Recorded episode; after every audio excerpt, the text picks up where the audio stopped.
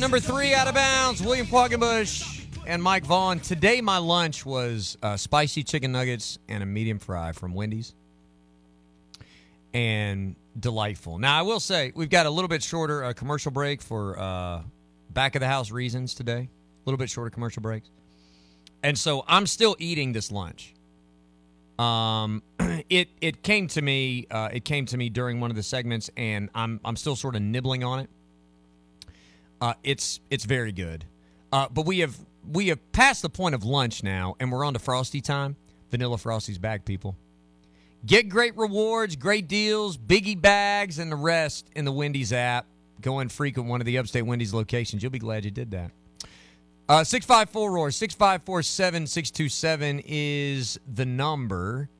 Uh, Texter says this from the 864. This might be true. I think he just tried to give a long explanation saying some people are better at using analytics than others. Well, that's true about anything and usually separ- separates top performers from very low performers. Not the only factor, but generally has the most impact on performance. Here's what I mean I think people blame analytics like everybody's just walking around reading spreadsheets and doing stuff.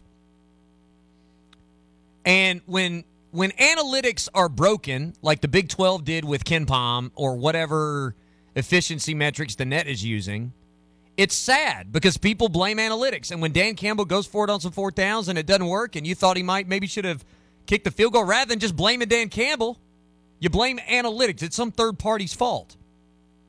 But that's not that's not really what it is. That that that's just a, that's a misunderstanding of it. And a Texas says this, and we'll go to T.O. Texas says whether Campbell's an analytics guy or not, analytics still favored his decision to go for it by a very small margin. I'm all for it, but it's just not going to work every single time. I would argue a field goal is the same. Field goals don't work every single time. It's not guaranteed. It doesn't take psychological momentum into account. So when it doesn't work and you lose that momentum, it looks really bad. Here's the other thing. And again, I'll, I'll say this quickly. The analytics movement is done a disservice when ESPN tells you what you should do. Oh, ESPN said go for it. Well, like I say, then you go for it, and it feels like Dan Campbell just did what ESPN told him to do. When in reality, he is looking at his team, he is looking at his situation. Good coaches do that. It's kind of like nobody calls this analytics, but whether you should foul up three or whether you should let the game play out is situational based on your team and the other team and time on the clock and score and place and all kinds of factors. But there are people that tell you there is a right answer to that. And I just disagree. I disagree. So it's a weird argument. It's a it's a it's a difficult thing to explain to people, but I just I it makes me sad when analytics taking a beating when really it's just people making decisions, just people making choices. Uh, Terrence Oglesby joins us, our very good friend, uh, Field of 68. You can see him calling a Mountain West game near you. Big Mountain West guy, T.O. What's up, buddy? Good to hear from you. Yeah, weird, weirdly enough, uh, a, a huge Big East guy, an even bigger Mountain West guy now. so I'm trying to figure out where I'm supposed to be. Uh, the ACC doesn't want me, but that all being said, I'm still going to bat for it, Qualk. a selfless act indeed. Let's talk about the league that definitely doesn't want you. Fran Fraschilla is all on your case about the Big 12. I just talked a little bit about the Big 12. Give us your synopsis of what is going on with the Big 12 and why it's particularly harmful to leagues like the ACC. Well, let me say this: uh, me and Fran get along terrific. So he's one of my good friends. He, I think he does a terrific job, and obviously he's a Big 12 guy. So those things are going to stack on top of each other. So he's going to go to bat for that league, and I'm going to go to bat for the ACC. It only makes sense. Now, that all being said, I, I think the Big 12 is a terrific basketball league. Where I get confused is is the fact that they're being rewarded for playing terrible non-conference schedules, beating those terrible non-conference teams by 100 points and then boosting their analytics. I hear you talking about analytics right now. Well, the net rankings, how the NCAA tournament is selected, is all based on analytics. So what they do is wins are capped at 20 points, but the analytics to how these teams are winning by 100 still remain true. So if you end up winning by 110 points, those analytics for your offense are going to look great, and the analytics for your defense are going to look great. Therefore, fluctuating the numbers to a point to where you have to rank these teams high. So I say all that to say this. Iowa State's first four games of the season, I, I can't remember exactly who they played. I, you have access to that. I'm in the Cleveland airport right now. But th- their first four games were against teams in the 300s, and they were winning by 70 points. almost 70 points. So while they played nobody in the non-conference, they're winning these games by 70 points, and as a result, they end up with a net ranking of five going into conference play in the Big 12. And at that point, all you really have to do is go 500 in league, and you're in the NCAA tournament. They found it out quicker than everybody else. Now other people are starting to catch on, but the problem is we're in January, coming up on February, where people have figured it out. I mean, to me, and the couple questions off of that. First things first. Sure. Iowa State's the good example because they blow these teams out. To me, I always thought that KenPom was sort of sacred ground. When somebody said we're going to scrap the RPI, we're going to add something like KenPom into the mix, I said great because I'm looking at the way teams are seeded in the NCAA tournament. I'm going, that's because the RPI doesn't know how you play, and KenPom knows how you play. To if if they are gaming the KenPom part of this, the possession by possession yeah. data on this that goes season long, then we don't have any good way to measure a team, do we? Yeah, the problem is then you need people who actually know how to watch the games and see which teams belong in the tournament and which teams don't. Right. Or what you do is is you cap the number of teams that can come out from a single conference. Look, the Big 12 is a great league. I don't think they deserve all the NCAA tournament bids.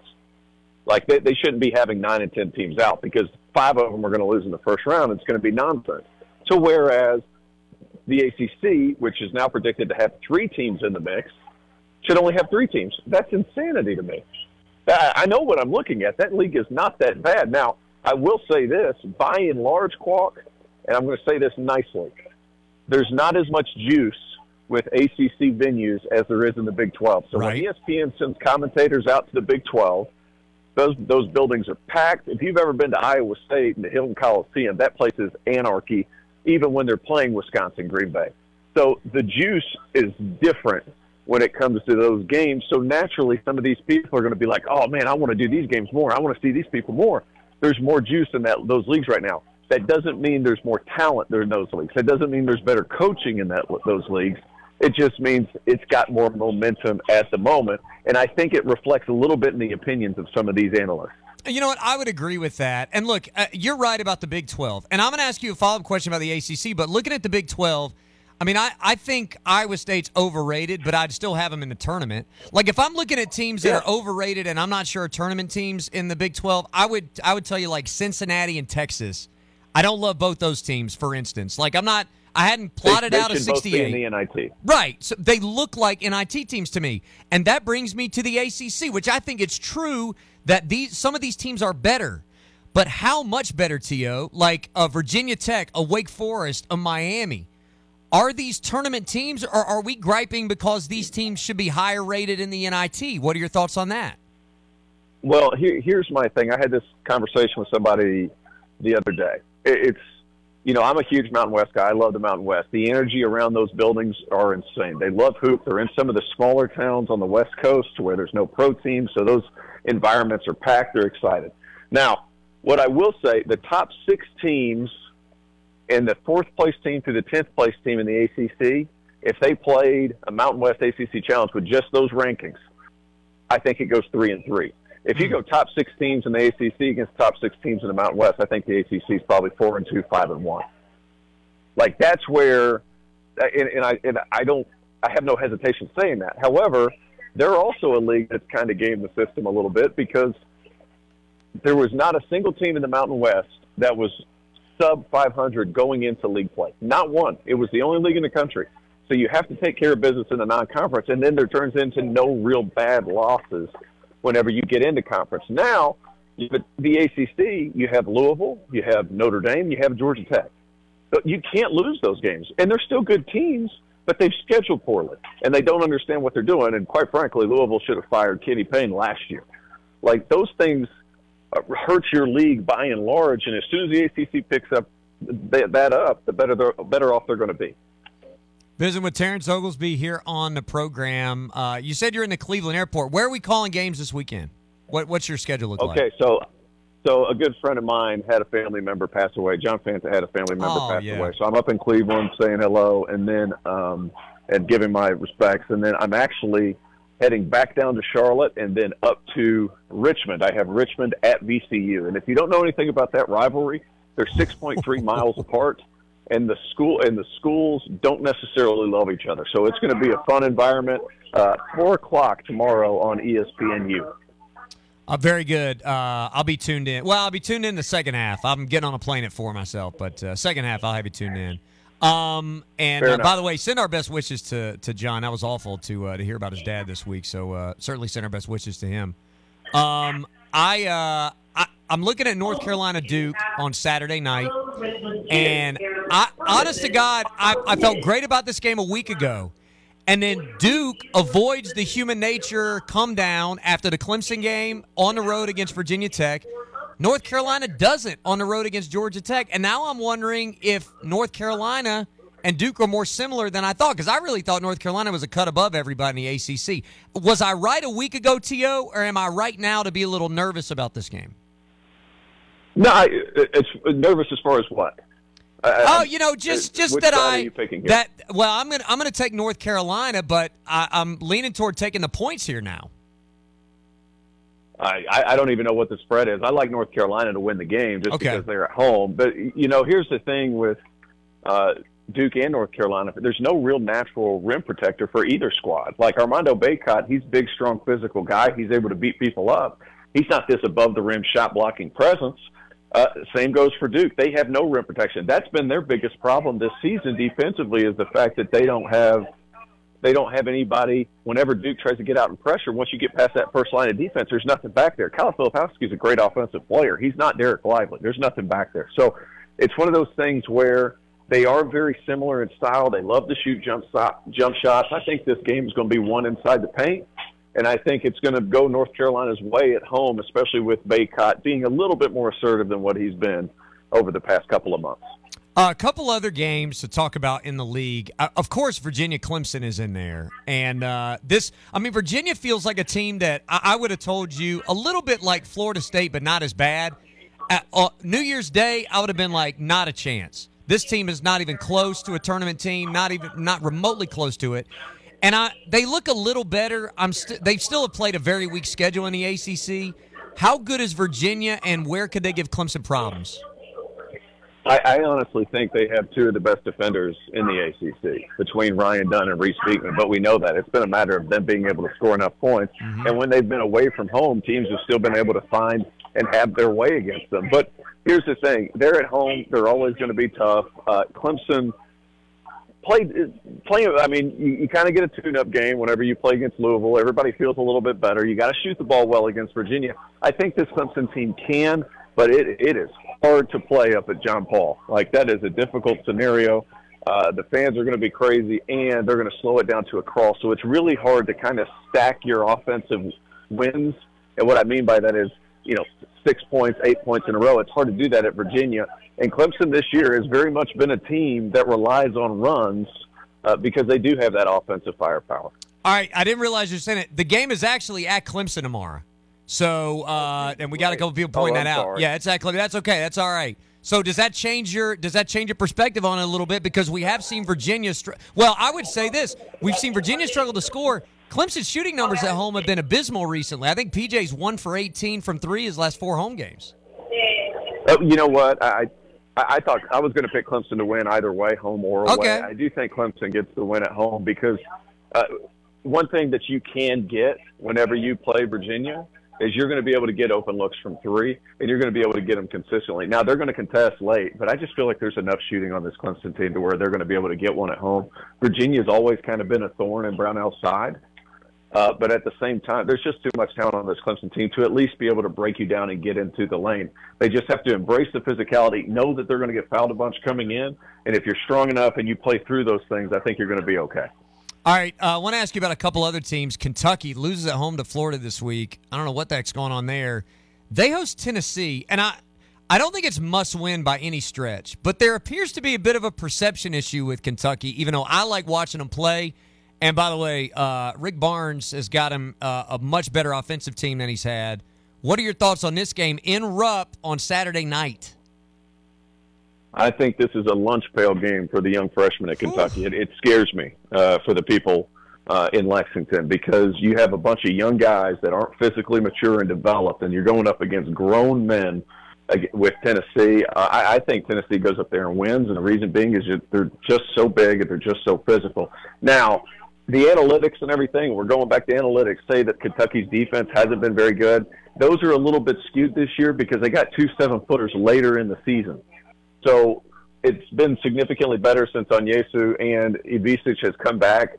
That all being said, I mean you have to you have to really play tough, and I just don't know that they're heavy enough physically to be able to uh, compete with Tennessee. Plus, they have Dal- Tennessee has Dalton Knecht, who's basically as good a closer as there is in college basketball. You know, I, I want to ask you about him because I, have seen him play several times this year. He looked a little tired. Maybe South Carolina was doing something to him. He looked a little tired the other night. I mean, you know, as somebody who's hunting shots all the time, there's a point in a year where you get a little leg weird and you got to push through. Could it be possible that his struggles could be related to fatigue a little bit right now? And I'm not saying it's long struggles. He just had a hard time getting good shots. I think he still made 11 shots the other night and scored 31 points. We're talking. We're talking about Knecht. Yes. Yeah. So so look, he's a guy. Everywhere he goes, you have to be pushing. You have to be pushing and and be really physical with him, especially when he doesn't have the ball. Everything has to be difficult. But you know, Rick Barnes has gone to the Kevin Durant offense. So what does that mean? Get the ball and get them out of the way. He has been special. He's done it all himself. And this is keep in mind, this is the same Tennessee team that couldn't score last year. Knecht has basically yeah. raised their anal- analytics by himself, which is quite frankly amazing. All right, final one, and I'll let you run. I know you got travel uh, travels today. Uh, every time I watch Houston play, two things stand out. One is I can't believe they're all that big. I don't know what they're doing. They're just all massive. And the second one is that they basically I, they just play like a middle finger. Like they're just running around. It's a little bit like if Arkansas back in the day with the 40 minutes of hell played half court defense and was basically just running the entire time, sprinting the entire time. What makes Houston so good, and are they the best team in the country in your mind? I think they're they're close. I don't know that they're the best team in the country. Quite frankly, I'm not sure I know any, any who is right now. That's mm. kind of how it's been this season with college basketball. There's so many good teams. I'm not sure there's really a great team, but I think Houston's the closest thing to it. Uh, the big thing with Houston is one, it's Kelvin Sampson. That's the easy answer. Two is they're getting a certain type of kid. Like they're six four, six five, but he gets it with broad shoulders, and they're in the weight room for a long time, and they're a pretty selfless bunch. Now he was able to pick uh, Jamal Shead and L.J. Cryer, who transfers in conference from Baylor to come over to provide some offensive scoring punch. But there's a reason that Houston's had so much success over the last few NCAA tournaments because they're big, they're physical, they foul on every possession, and you basically just bounce off of them. That's why they're so good, and I think they're going to continue to be good. Don't be surprised you see Houston in the Final Four come Phoenix. T.O., appreciate it, buddy. In the middle of travel, you found time for us. Uh, follow him on Twitter. Great follow on Twitter. And then check him out, Richmond VCU this weekend. I'm excited for that one, and uh, I'll definitely be tuning in Saturday. Thanks, buddy. Safe travels, and we'll talk again soon. Thanks so much, Qualk. All right, that is Terrence Oglesby. Did you hear a loud, the loud Cleveland Airport? I oh, like yes. the Cleveland Airport, but uh, I was in, I was in here trying to control that Bluetooth. it was tough, man. Uh, six five four roar is the number if you'd like to join us. Good stuff there. We'll break some more of that down. Talk a little Clemson, Virginia when we return after this. Ladies and gentlemen, this is Greg Ellie of the Prosperity Group. I'd like to invite you to tune into our radio show, The Prosperity Hour, on Sunday mornings at 8 a.m. You'll learn about Social Security, how to maximize it, how to make an asset out of it, how to protect your retirement income and create a pension like income that you can't outlive for both you and your spouse. I'll show you tax free strategies that protect you against nursing homes and illnesses. Just give me a call at 864 989 0176 or go to mymoneyissafe.com. When you're looking for the beautiful gift she deserves, do what I do. Shop at Turner's Jewelers. They have an amazing selection of silver, gold, precious gems, and diamonds. And Turner's can create a custom piece she'll absolutely treasure. Whatever the occasion, trust a tradition of family excellence for more than 60 years. Shop now at turnersjewelers.com or visit them today in the Applewood Shopping Center next to Belk and Seneca. Southern hospitality meets diamond know-how at Turner's Jewelers. I'm Will Davis with the Davis Law Group. It's important to me to always remember why we do what we do as litigation attorneys, and that's to help people. But more specifically, is to help people by creating a path forward after a catastrophic event. When someone walks into our office, they've likely experienced the worst day in their life. They've lost a loved one, they're catastrophically injured, or their family's falling apart. The second you walk into our office, you have personal involvement with an attorney. Our personal involvement continues until the case is concluded. Contact us today at davis.law. Let us see how we can help. No one wants it to happen to them, but unfortunately, chances are good that at some point it'll happen to you roof troubles. It's one of the most important parts of your biggest investment. So when you need repairs or a new installation, you need someone who you can trust to get the job done right. You need Joe Robertson and Son Roofing. As a family owned and operated roofing company for nearly six decades, Joe Robertson and Son have built a reputation for quality craftsmanship. It's why thousands of upstate home and business owners have chosen them for their roofing needs. Beyond providing quality work they're proud to stand by, Joe Robertson and Son Roofing also takes a client first approach to their job. That means quality roofing, fair pricing, and complete customer satisfaction. Put it all together, and it's easy to see why they're the upstate's premier roofing provider. You can't cut corners when it comes to roof repairs and installations, so go with the trusted name in the upstate.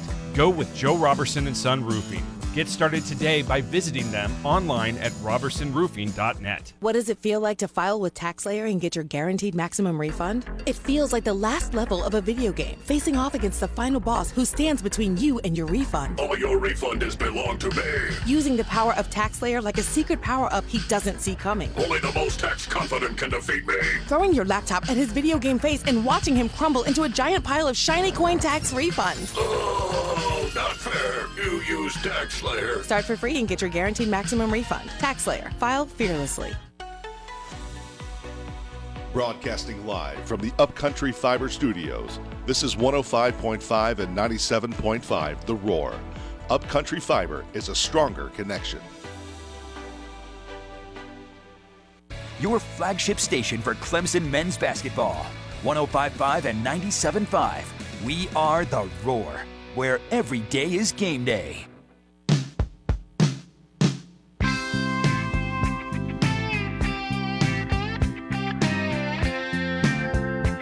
We continue on here in hour three out of bounds. William Qualkinbush and Mike Vaughn with you. We're talking a little Clemson, Virginia in this segment. We also need to talk, though, about dinner.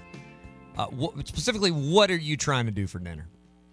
And the beautiful thing is that there are options. There are lots of options, but some of those options are mm, maybe they're what you did yesterday, or they're a little subpar. You know, maybe they, they they don't check a box. Willy Taco checks the boxes. If you're looking for good appetizers, they check the box. If you're looking for a good atmosphere for happy hour, they check the box. If you're looking for a place to take the kids, check the box. If you're looking for good tacos, they check the box. If you don't love tacos, but you maybe would eat a taco with some other stuff in it, like I don't know, a cheeseburger, like an Angus cheeseburger. They have an Angus cheeseburger taco. They will put stuff in taco shells that you're not supposed to put in taco shells. I'm using that in air quotes. It's the funky fusion revolution. They are doing it right at Willy Taco. Five upstate locations. We love the one in Easley. Couple in Greenville, uh, Simpsonville, like Spartanburg. They've got it all at Willy Taco.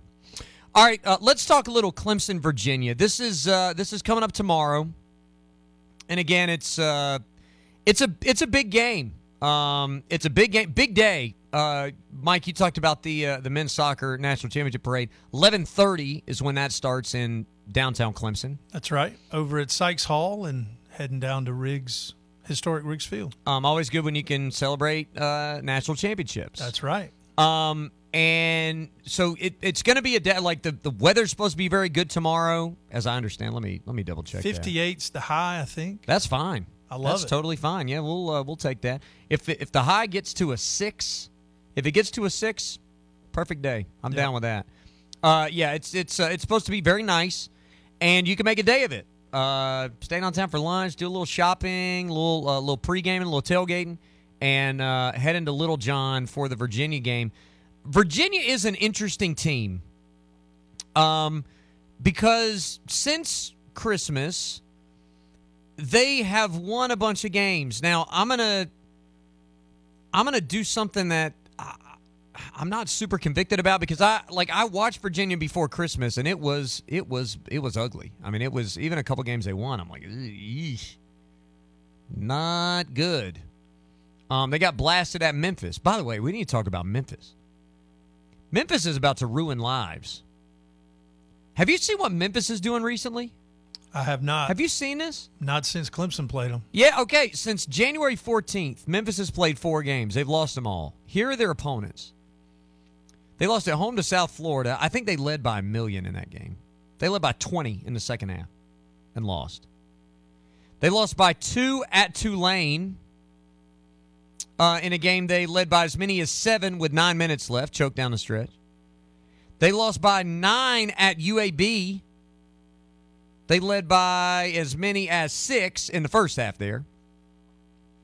Um, but I mean, they gave up 97 points to UAB, and then they just lost at home to Rice, 74-71. They led by three with less than two minutes left, and uh, ended up coughing that one up. Memphis has lost four consecutive games, and guess what? They are now in danger of really dramatically underperforming what they should be in terms of net, in terms of RPI.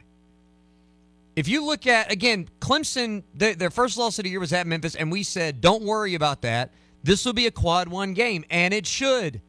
Except for now, it's a quad two game because they fell. This is not an exaggeration. They have fallen in three weeks from 39 to 77 in the net ratings. Ouch. If you're at 39 in the net ratings after Christmas, you're going to stay there unless you just start hemorrhaging results, hemorrhaging losses.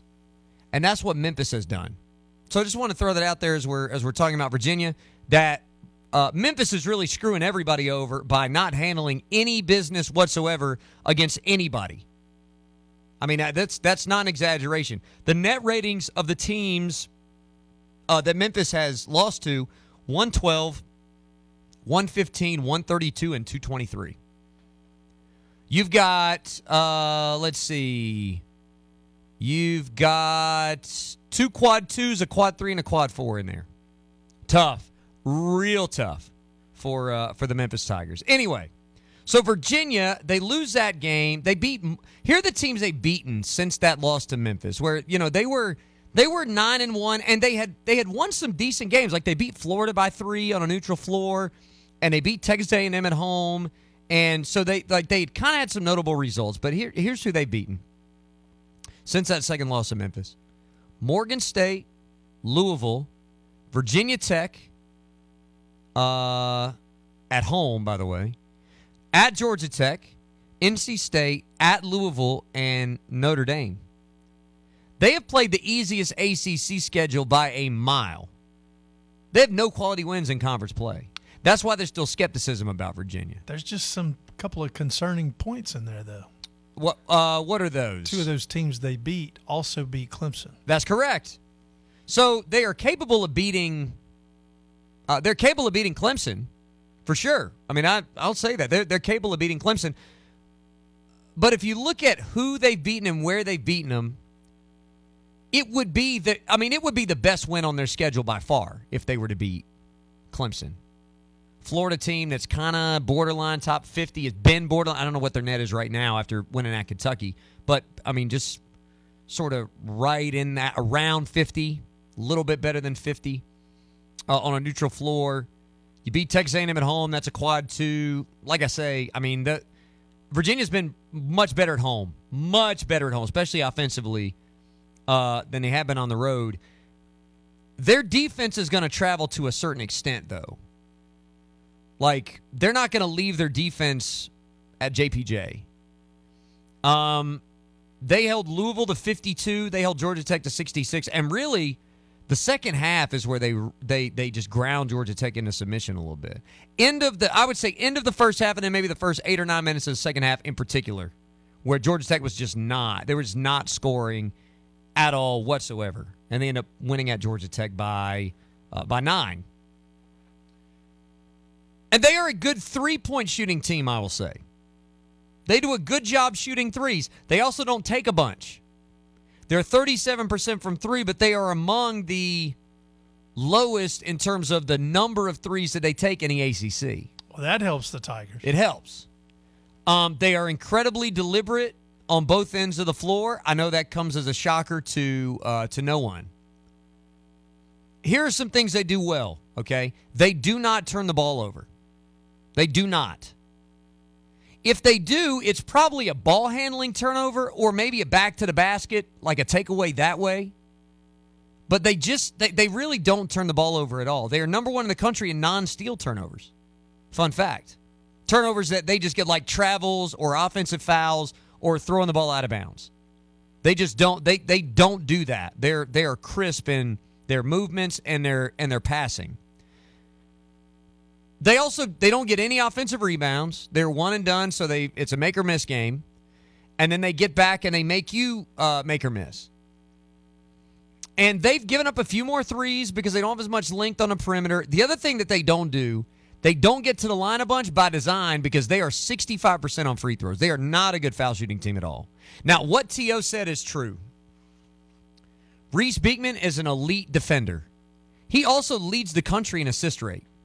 Very good facilitator. Like I say, Virginia moves the ball well. When they score, it's off of passes. They do not have particularly great creators. They don't have creative guys. And they, they, they really, the offense is not designed to be particularly creative. Uh, they want to get guys off a lot of flare screens, a lot of curls, a lot of like off ball action, a lot of dummy action in Virginia's offense, just designed to kind of get you tired so they can run into something that they want to do with about 12 on the shot clock. They start doing the actual stuff. But Beekman's a very good defender too. And he doesn't foul. And like Isaac McNeely doesn't foul, and Ryan Dunn doesn't foul, and Andrew Rohde doesn't foul. They just they guard you without fouling. And my my hunch is that this is going to be a relatively low scoring game because of the way that Clemson has not shot the ball well in their building. If this were a month ago, really before the North Carolina game, I would have said that Clemson's going to be able to make this a track meet. I'm not sure that Clemson is going to be able to make this a track meet anymore. This is uh, th- these are the numbers in the in the ACC home games for Clemson. Against North Carolina, they were 1 for 18. Against Boston College, they were 7 of 20. That's 8 of 38. Against Georgia Tech, they were 3 of 21. That's 11 for 59. And then we'll take the Louisville game. They were 5 of 21. That is 16 for 80. That's 20% from three in ACC home games for Clemson. If you shoot that, I'm, I'm here to tell you, Virginia is not capable of beating you. They are not. If you play an average game, if you play your average game, Clemson, Virginia is not capable of beating you. It's just it's just not going to happen. But if you're shooting 20% from 3, if you're making this about shots from the elbow and from the from the paint, that's where they've got bodies and hands and arms and they can bother you. Virginia's always been a team that if you beat them, you have to make threes. Oh, like that, that's that's Tony Bennett's deal. They run that pack line. They're trying to run you off the three point line, certainly, but they the the, the way the pack line, if, you, if you're if you're running like the pure version of it, the way the pack line gets broken down is that they have to overhelp in.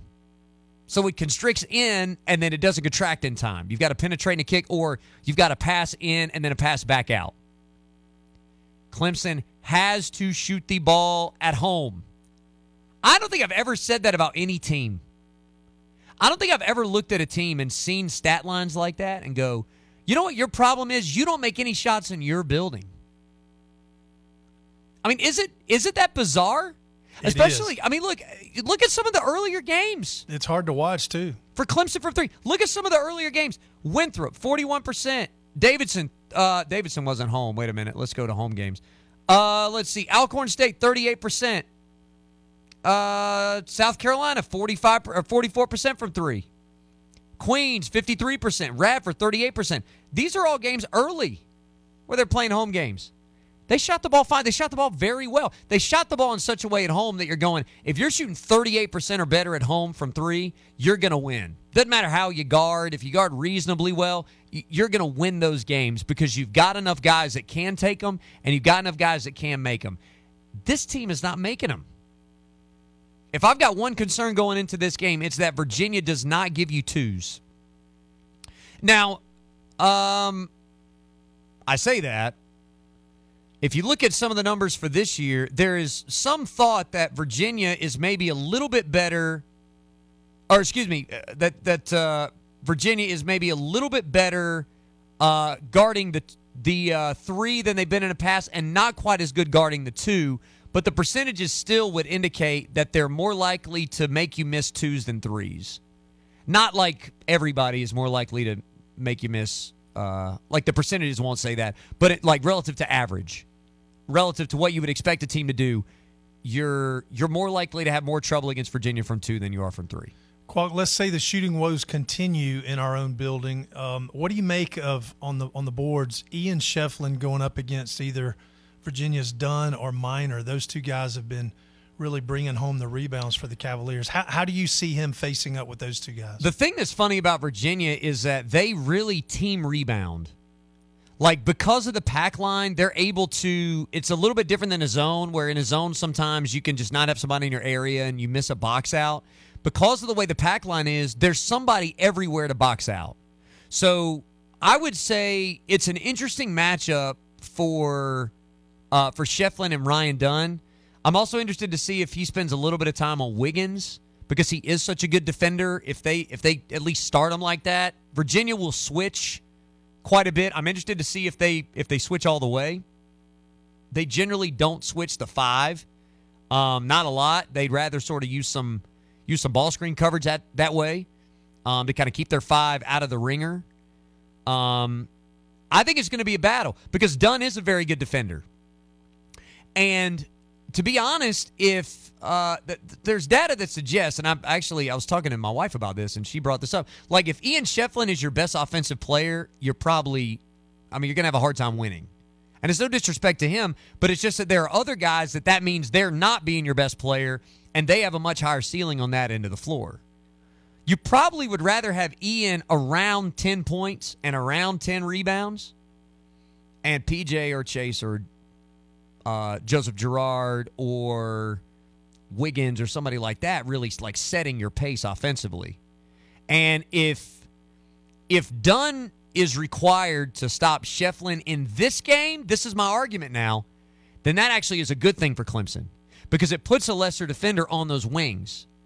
Even when you're going small, you put a guy like Chase out there. If Dunn is having to handle Schieffelin because some of the more undersized guys can't, then ultimately that's a good thing for you. I don't think Dunn is going to be. I, I think Schieffelin's going to be guarding Dunn. I think Schieffelin will be guarding Dunn on that end of the floor. But in terms of Virginia's defense, I, I, I think they would rather have Dunn on somebody else that's more capable, you would think, of of beating you. Um, we'll talk more about this on the other side because I think it's a good question and leads to some questions about the matchup. We'll get to some more games that are coming up this weekend in college basketball as well. Stay with us. Final segment is next. 654 Roar. You want to join us? Call the plumber whose name is his number one. Tom Plumber. One Tom Plumber. Anyone know a good plumber? It's an emergency. One Tom Plumber will be there in an hour, or they'll discount your bill. In one hour? Yeah, just dial the number one, then Tom Plumber. That's their name. That's their number. Call the plumber whose name is his number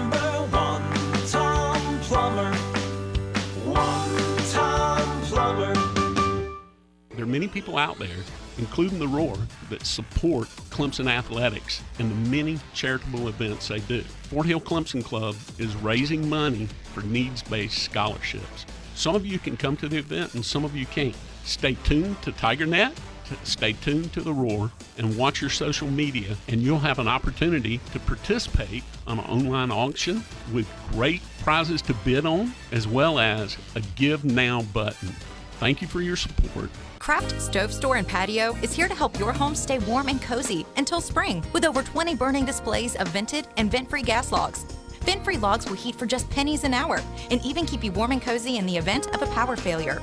Craft Stove Store and Patio even features the Radiant Heating vented gas logs that have a real fire look and radiant heat. Visit Craft Stove Store and Patio, located on 3002 Wade Hampton Boulevard, Taylor's. Craft Stove Store and Patio. Looking for a job with a company that's focused on family? Glen Raven's Anderson Plant, maker of high quality Sunbrella products, is hiring now. As a family run company offering competitive hourly rates to help you support your family, you'll enjoy premium benefits, including a pension program and much more. You'll qualify for a $1,500 sign on bonus, and once you're hired, if you refer someone who gets hired, you'll get a $2,000 referral bonus too. If you're experienced or willing to be trained, apply today at join.sunbrella.com. Man, you won't believe the phone call I just got. This guy told me that the Roar is the best sports talk station in the upstate. We are the Roar, where every day is game day. Sing my share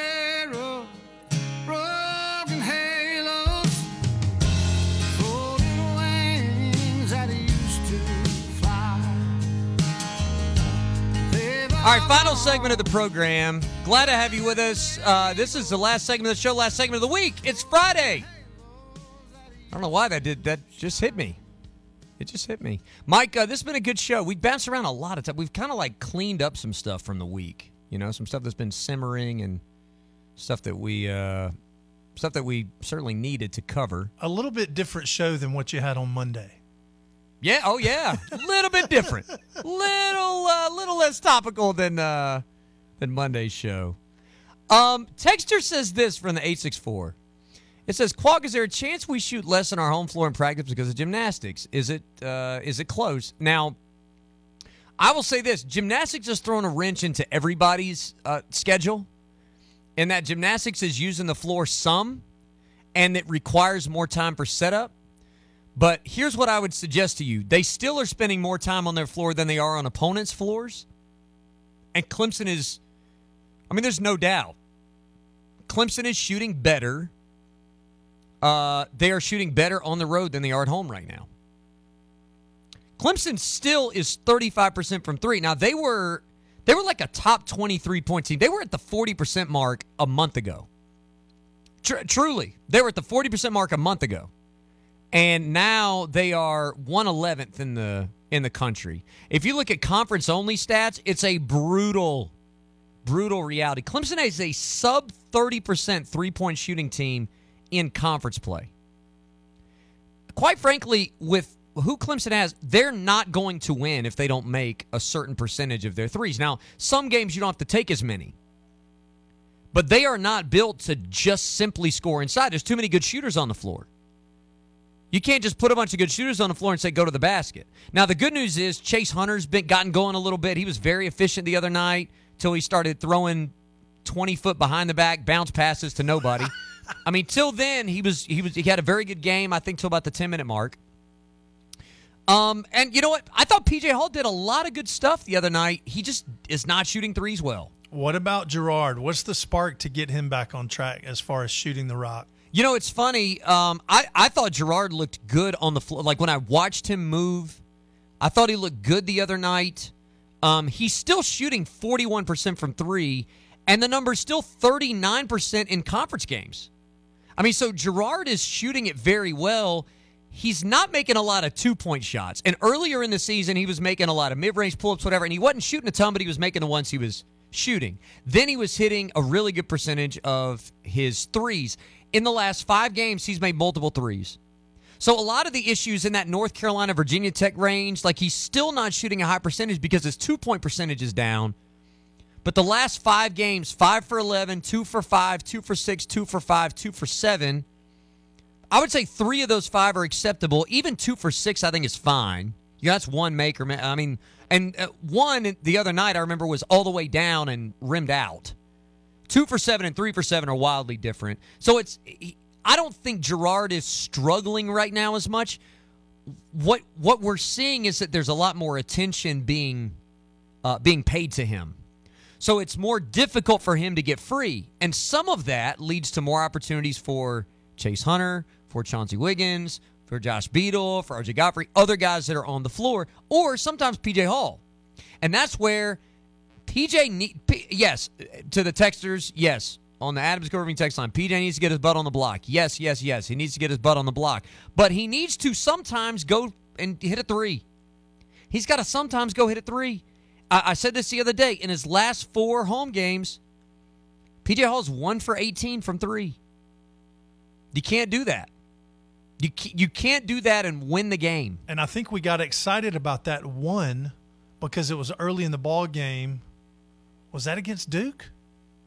Uh, Which one was he hit? He hit the one early in the ball game, and we all sighed. It was Georgia Tech. Okay, Georgia Tech. Georgia Tech. We had this sigh of relief that he hits one early, and um, a little bit downhill since then on the threes. Well, and I, I will also say this. You know, ever since the Virginia Tech game where it kind of went sideways for him, where he took a bunch of threes and wasn't really a presence and kind of let Lynn Kidd push him around a little bit. I mean, let's be honest. It, it felt like he should have been, you know, Bacot is one thing and Omier is one thing, but he should have, I mean, he should have been able to push Lynn Kidd around a little bit. And, and PJ just sort of, he drifted away from the basket a bit in that Virginia Tech game and he took eight threes and five twos. Since that, now you tell me without any context, you tell me if this seems like a, a, a good sort of twos versus threes balance, okay? Against Boston College, 16 twos, two threes. Against Georgia Tech, 18 twos, five threes. Against Florida State, 10 twos, three threes. Against Duke, 10 twos, three threes. Against Louisville, 14 twos, six threes. Yeah, it all sounded good until you got to Louisville and you miss you miss all six uh, three pointers. Yeah, I mean, you need to make them all. My my point in well, not. I mean, you don't need to make them all. Yes, you need to make them all. Everybody needs to make every shot. Not realistic, but yeah, you need to make a couple of those. You need to make two threes. But I felt like on the again watching on the floor against Louisville, I felt PJ was in good positions. That's true. Um, it wasn't like they were all trailing plays where he was coming down at the end and and getting the pass. He was getting open. He had some good shots. He just he just wasn't feeling it that night. And some of it is that you do have his def- because he's the five. You put him in a pick and pop ball screen, and it puts that center in conflict. Um, this is funny. I'm not going to do a nerd alert, but I did. I watched a two and a half minute video from somebody talking about expected points on ball screens. Do you know the one guy, whether it's the dribbler or the roll man or the, the screener or a third party on the floor, the one guy that scores over a point per possession on pick and roll, like ball screen, is the is the screener. And a lot of it is because big, bigs that can pick and pop. It puts that defender, that fifth defender in conflict. You put them back on their heels. You get them going back toward the basket. Then you flip that pass back. It's a it's a little NBA 2K trick. Pick and pop is great in NBA 2K, man. It is great because defenders don't know what to do. You've got to have the big because the the big is going to be cutting off the driver. So unless you're switching and putting a big on a guard, which is going to be bad when they invert that sucker, they go in the post, and then you got a big on a guard, mouse in the house. PJ Hall can do that. He needs to make a couple of those. I think the last time I played NBA 2K was the year 2K. I'm just telling you, it's great. P- to me, PJ needs to make a couple threes in this game, but ultimately he is going to get opportunities. I think this is more of a mid-range game for PJ Hall. Get the ball, what the what the women's basketball staff calls a money box. Get on the money box, baby. Get it on either elbow. Get it at the foul line. Make those jumpers, those little turnarounds. I think Chauncey Wiggins will be able to do that. And the reason I say that is because, you know, a lot of the teams in the league are they at least have a presence that with length can bother you. Uh, Duke really did not have a presence that could bother PJ, so they just fouled the crap out of him. They just fouled the daylights out of PJ, and he only took seven free throws. Uh, Virginia doesn't foul, and they also don't have a bunch of size. Like, look at Virginia's players. Okay, there's not an Omier that can that can beat PJ with girth. Okay, just wait. Uh, there's not somebody like Bacot that's got a little bit of both the the sturdiness and the length. Uh, and there's there's not somebody like oh who am I thinking of that really bothered him with size. I mean, you know what? I can't even think. the The point is, you look at the players that they're going to put inside. They've got a six eleven Blake Buchanan, but Buchanan's only playing like I don't know, fifteen or so minutes a game, twelve minutes a game. He's not playing a ton. Jordan Minor and Ryan Dunn are playing the five. This is a small Virginia team. The guys with some reach that can elevate over guys, PJ Hall and Chauncey Wiggins, they need to score from inside the arc. And again, if you're telling me that PJ is taking right now, what is the number? In the last five games, he's taken 9, 12, 17. He's taken 19 threes. Now, he's only made three, but he's taken 19 threes. And he's taken 68 twos. I'll take that spread against Virginia. If he takes 14 twos against Virginia, it's hard to score on them inside, but not impossible, especially when you can elevate over guys. I, I also think, again, Virginia's a good rebounding team, but but Clemson should out rebound Virginia. They don't crash the offensive glass. They don't make a lot of shots. It should be pretty much one and done for for Clemson against Virginia, especially when Virginia goes on the road. I can't stress this enough. They have not been a good shooting team. The times when they've scored on the road have been like bad shots by you where they can sort of get out and transition and run a little bit, but when they have to settle into the half court away from their building, this team is not really capable of scoring more than about 55 points. Well, I would expect to see Clemson improved on the rebounds tonight too after that first half against Louisville where the Cardinals just man, they were all over the boards, especially the offensive boards. So hopefully the Tigers have learned something from that night. Yeah, Texter, this is Doug in Clemson says, I'm sorry, but PJ Hall has to make three point baskets against good teams or we're going to struggle. When they knock down three or four threes a game, we're at our best. I agree. Again, for the reasons I just stated. You're going to have some ball screen stuff. And if you're going to have ball screen stuff, you need that big to be a pick and pop option. You need that big to be able to step out and make a three because you need to put that center in conflict. Now, PJ also, again, as I said, I, I felt like the other night, the shots that he took where he was on the floor, I thought were very good. Very good. Um, and and quite frankly, I felt like he his three point shots were a little bit tired, but he didn't look tired everywhere else. It's almost like he was trying to guide the ball or something. I'm not 100% sure. Maybe it's a little bit of nerves. He, he knows his percentages recently. I'm interested to see if he can play a little more free. Um, or if, if Clemson's got to give him the ball down on the block. Because, like I said, you know, the fact that Virginia's undersized and doesn't foul should tell you all you need to know about their uh, about their post defense. It can be lacking when you can put somebody in there to score. Uh, 654 Roar is the number. A couple texts to read here. Texture says Clemson doesn't really run, so that should benefit them tomorrow. I wish they would run more, though. Some of that I think is situational. Um, they actually they run a fair amount. Like they're they're winning fast break points most days. They got out a little bit in transition against Louisville. I, I think people would be surprised at like to look at previous years and this year and see fast break opportunities, fast break points. And then KenPom has a stat. It's the it's average possession length. Clemson has not been hoarding the ball. Like it, Virginia is a hoarder. Okay, Virginia hoards the ball. They just want to keep it. Clemson will shoot early. Uh, they'll they'll try to score in a secondary break. They'll I mean they'll run offense certainly. When things get tight or if things get a little bit helter skelter, they'll run a little offense.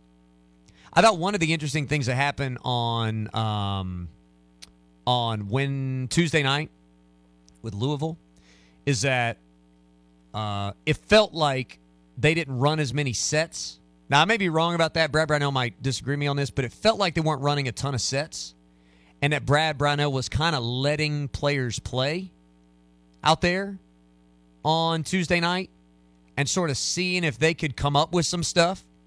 Put some of your older players out there and, and let it ride. Didn't work because they got sloppy. I'm, I'm talking late in the game. They got sloppy. They got a little bit complacent. So I wonder if he might be a little more heavy handed in the half court. Um, he did start calling a few more plays like down the stretch. They started running a few more like very deliberate and particular actions to get most frequently to get PJ the ball. Um, there wasn't as much free flowing offense out of Clemson down the stretch. I think you're going to see probably a like some of the same stuff. Facing Virginia, you got to understand, facing Virginia is a little bit like facing a zone team. Like think about that Syracuse zone. There were certain places you're trying to get the ball. There are certain shots that you're trying to get that are generally available, and then you're kind of trying to make their zone adjust to you. And that's the case at Virginia. You're trying to get the ball to the elbow. It's kind of like a zone like that. You're trying to get to the elbow. You're trying to get to the short corner some when they allow it. um, and you're trying to get penetrating kick opportunities, and really penetrating kick opportunities with a with an extra passing option. So you really want to penetrate and kick to a side where there's only one defender that's in conflict. Cause once you penetrate, I, this is this would be better with a visual, but once you penetrate, that defense collapses, and when when you kick out, there's one guy flying. So if you can quickly move that ball to either from the corner to the wing or the wing to the corner, that's an open shot against Virginia. It's an open look. And again, in, this year they don't have quite as much length on the wing or down on the block to be able to, you know, to be able to kind of kind of bother things. I expect Clemson to win this game. I don't know what the spread is. Uh, I've been kind of monitoring that during the show. I don't know what the spread is. Um, I would imagine it's going to be four, maybe five points. Um, I'm not. I wouldn't tell you to lay points with Clemson right now, but that that feels right to me. Four, five, six, somewhere around in there. A couple of score game. If they can win this by double figures, I think it would be. Um, I think. I think that would be really nice. That would be sort of icing on the cake stuff. This is another one. This is a good one. This is a quad two win if you get it in your building. It's a quad two win. You're sort of building, you know, you, you kind of rebuild some confidence a little bit. The way you played against Duke, then or the, uh, the the win against Florida State, the way you played against Duke, the win against Louisville. Now you get another win. You're stacking these results as the schedule eases up a little bit. That's uh, that's what Clemson needs to do there. Um, in our final 30 seconds, uh, your thoughts on Duke, North Carolina?